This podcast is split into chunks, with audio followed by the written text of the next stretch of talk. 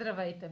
Вие сте с прогнозата на AstroTalks. Аз съм Роше, а това е седмичният хороскоп за периода от 30 август до 5 септември.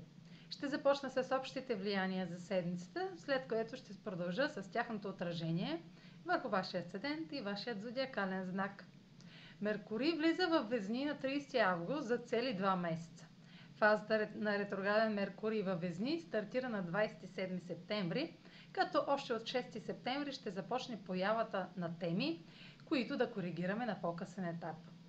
На 4 септември Меркурий е в хармоничен аспект с Сатурн в Водолей и Северния кармичен възел в Близнаци, като ще дискутираме теми, свързани с отношения, пари или чувства и нужди от 23 август, когато Венера направи същият аспект. На 2 септември Марс е в опозиция на Нептун в Риби и сочи заключение, което включва разпадане или освобождаване от дейности, в които сме жертвали твърде дълго. На 5 септември Венера във Везни е в квадрат с Плутон и бележи криза, която ще включва купнежи и желания, които не са съобразени с нуждите на друг. А сега проследете как ще се отразят тези енергийни влияния според вашия асцендент и вашия зодиакален знак. Седмична прогноза за Асцендент Телец и за Зодия Телец. Меркурий във вашата сфера на ежедневието започва продължителен период на корекции в баланса по отношение на здравето, работата и задълженията към другите. Дискусиите, свързани с приемане и отдаване, могат да разкрият повече. Аспектите с Сатурн и Северния възел реактивират възможност от 23 август – разговорите за кариерата и финансите са благоприятни, стига да се спазват подходящи правила и социални отговорности.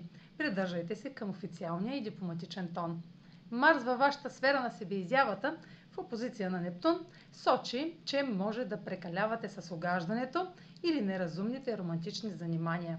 Може да имате усещането, че това, което правите, е нереалистична мечта или иллюзия, но имайте в предвид, че тя може да стане публична. Ако се отнася до творчески проект, ще е плодотворно за вас. Венера във вашата сфера на ежедневието в квадрат с Плутон може да подчертае дисбаланса по отношение на работата, здравето или обслужването на друг. Може да прибегнете до манипулация, докато давате нещо от себе си, за да получите това, което искате. Това е за тази седмица. Може да последвате канала ми в YouTube, за да не пропускате видеята, които правя, както и да ме слушате в Spotify, да ме последвате в Instagram, в Facebook – а за онлайн консултации с мен може да посетите сайта astrotalks.online, където ще намерите услугите, които предлагам, както и контакти за връзка с мен. Чао! Успешна седмица!